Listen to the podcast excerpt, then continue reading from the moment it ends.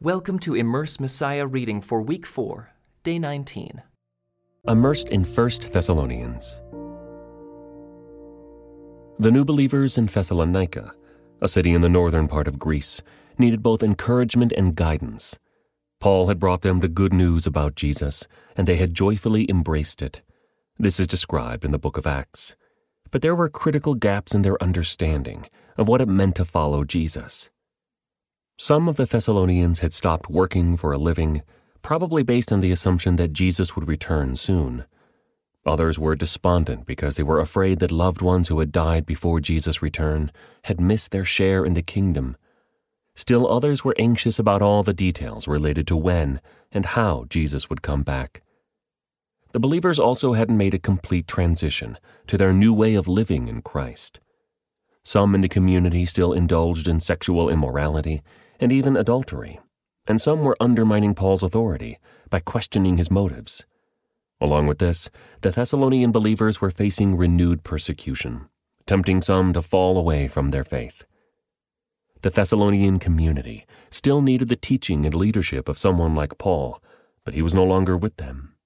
As described in Acts, the Jewish leaders in Thessalonica reacted angrily when Paul brought the good news about Jesus to the Gentiles. They set events in motion that jeopardized the safety of Paul and Silas, making it impossible for them to stay in the city. Paul later sent his co worker Timothy to find out how the believers were doing and to report back to him. It may have turned out for the best that Paul was forced to move on from Thessalonica and from other cities too. The kind of opposition he faced in those cities forced him to find a new way to guide the communities he had started. Since he couldn't remain with them in person, he developed a pattern of teaching them through letters and messengers, even as he started new communities of Jesus followers elsewhere. These letters were later gathered together and became a major portion of the New Testament.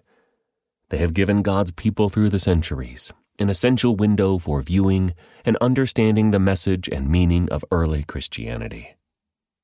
Letters in Paul's day had a common form, typically consisting of three parts an opening, a main body, and a closing. In the opening, writers would give their name, identify whom they were writing to, and offer a good wish or prayer for the recipients, expressing gratitude for the relationship. In the main body, they would introduce and deal with various items of business. In the closing, they would often name and vouch for the person delivering the letter, who would likely read it aloud to the recipients. Then the writers would extend personal greetings and pass along greetings from others. They might also say when they hoped to see the recipients next, and then they end with a final good wish. Paul makes masterful use of this ancient letter writing form. He often uses the standard opening and closing elements to summarize the letter's main themes. This first letter to the Thessalonian believers, the earliest letter we have from Paul, provides the guidance and support they will need to continue following Jesus with maturity and courage. With his opening words, Paul rejoices in their eager reception of the good news and acknowledges the suffering they are experiencing because of their faith in Jesus. Then, just before his final greetings, he efficiently summarizes his responses to the challenges the Thessalonian believers are facing. He tells them to work hard, live peacefully, and care well for others. In the midst of this letter, Paul focuses on the great vision of Jesus' glorious return as King and our great hope of the resurrection of the dead.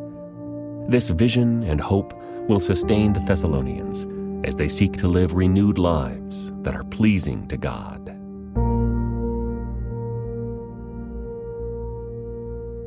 The First Letter to the Thessalonians. This letter is from Paul, Silas, and Timothy. We are writing to the church in Thessalonica to you who belong to God the Father and the Lord Jesus Christ. May God give you grace and peace. We always thank God for all of you and pray for you constantly. As we pray to our God and Father about you, we think of your faithful work, your loving deeds, and the enduring hope you have because of our Lord Jesus Christ. We know, dear brothers and sisters, that God loves you and has chosen you to be his own people. For when we brought you the good news, it was not only with words but also with power, for the Holy Spirit gave you full assurance that what we said was true. And you know of our concern for you from the way we lived when we were with you. So you received the message with joy from the Holy Spirit, in spite of the severe suffering it brought you. In this way, you imitated both us and the Lord. As a result, you have become an example to all the believers in Greece, throughout both Macedonia and Achaia. And now the word of the Lord is ringing out from you to people everywhere, even beyond Macedonia and Achaia. For wherever we go, we find people telling us about your faith in God. We don't need to tell them about it, for they keep talking about the wonderful welcome you gave us and how you turned away from idols to serve the living and true God. And they speak of how you are looking forward to the coming of God's Son from heaven, Jesus, whom God raised from the dead.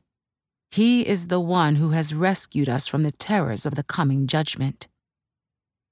You yourselves know, dear brothers and sisters, that our visit to you was not a failure. You know how badly we had been treated at Philippi just before we came to you, and how much we suffered there. Yet our God gave us the courage to declare His good news to you boldly, in spite of great opposition. So you can see we were not preaching with any deceit or impure motives or trickery. For we speak as messengers approved by God to be entrusted with the good news. Our purpose is to please God, not people. He alone examines the motives of our hearts. Never once did we try to win you with flattery, as you well know. And God is our witness that we were not pretending to be your friends just to get your money. As for human praise, we have never sought it from you or anyone else. As apostles of Christ, we certainly had a right to make some demands of you, but instead we were like children among you. Or we were like a mother feeding and caring for her own children.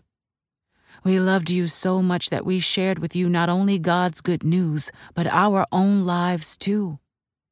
Don't you remember, dear brothers and sisters, how hard we worked among you? Night and day we toiled to earn a living so that we would not be a burden to any of you as we preached God's good news to you. You yourselves are our witnesses, and so is God, that we were devout and honest and faultless toward all of you believers. And you know that we treated each of you as a father treats his own children. We pleaded with you encouraged you, and urged you to live your lives in a way that God would consider worthy. For he called you to share in his kingdom and glory. Therefore, we never stopped thanking God that when you received his message from us, you didn't think of our words as mere human ideas. You accepted what we said as the very word of God, which, of course, it is and this word continues to work in you who believe. And then, dear brothers and sisters, you suffered persecution from your own countrymen. In this way, you imitated the believers in God's churches in Judea, who, because of their belief in Christ Jesus, suffered from their own people, the Jews. For some of the Jews killed the prophets, and some even killed the Lord Jesus. Now they have persecuted us too. They fail to please God and work against all humanity as they try to keep us from preaching the good news of salvation to the Gentiles.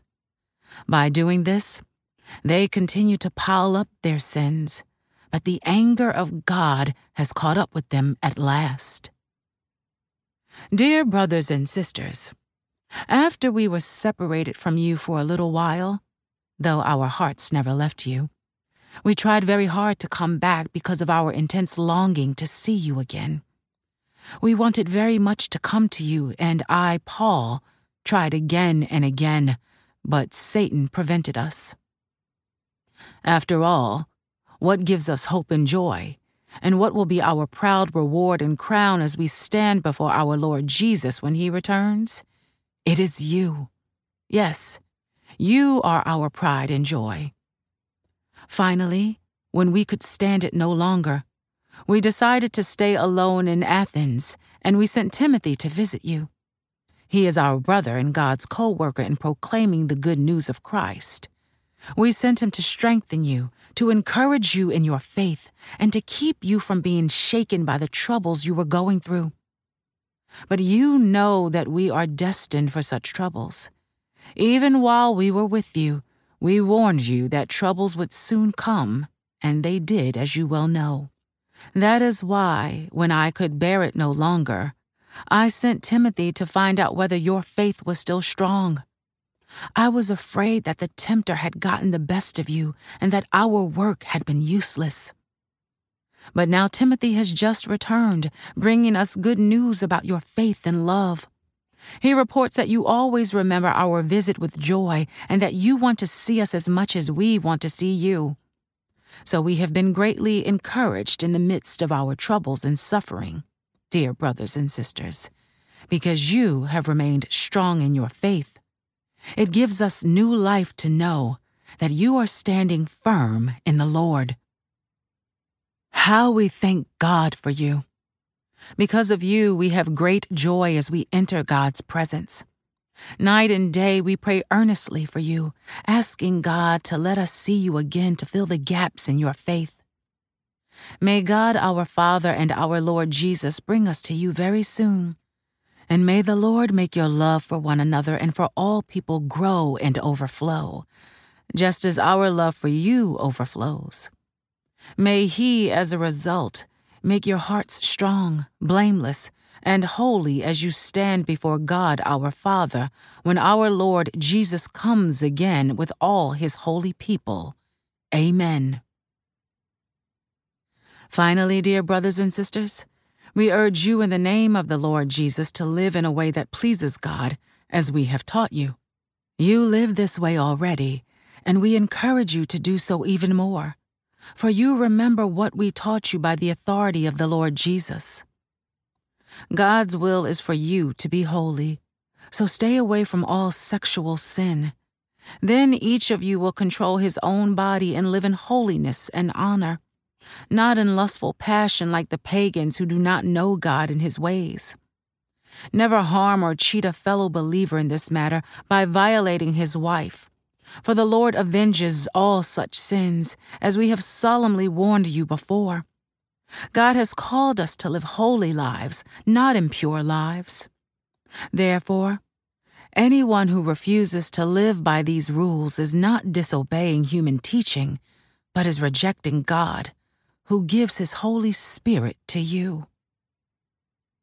But we don't need to write to you about the importance of loving each other for God Himself has taught you to love one another. Indeed, you already show your love for all the believers throughout Macedonia. Even so, dear brothers and sisters, we urge you to love them even more. Make it your goal to live a quiet life, minding your own business and working with your hands, just as we instructed you before.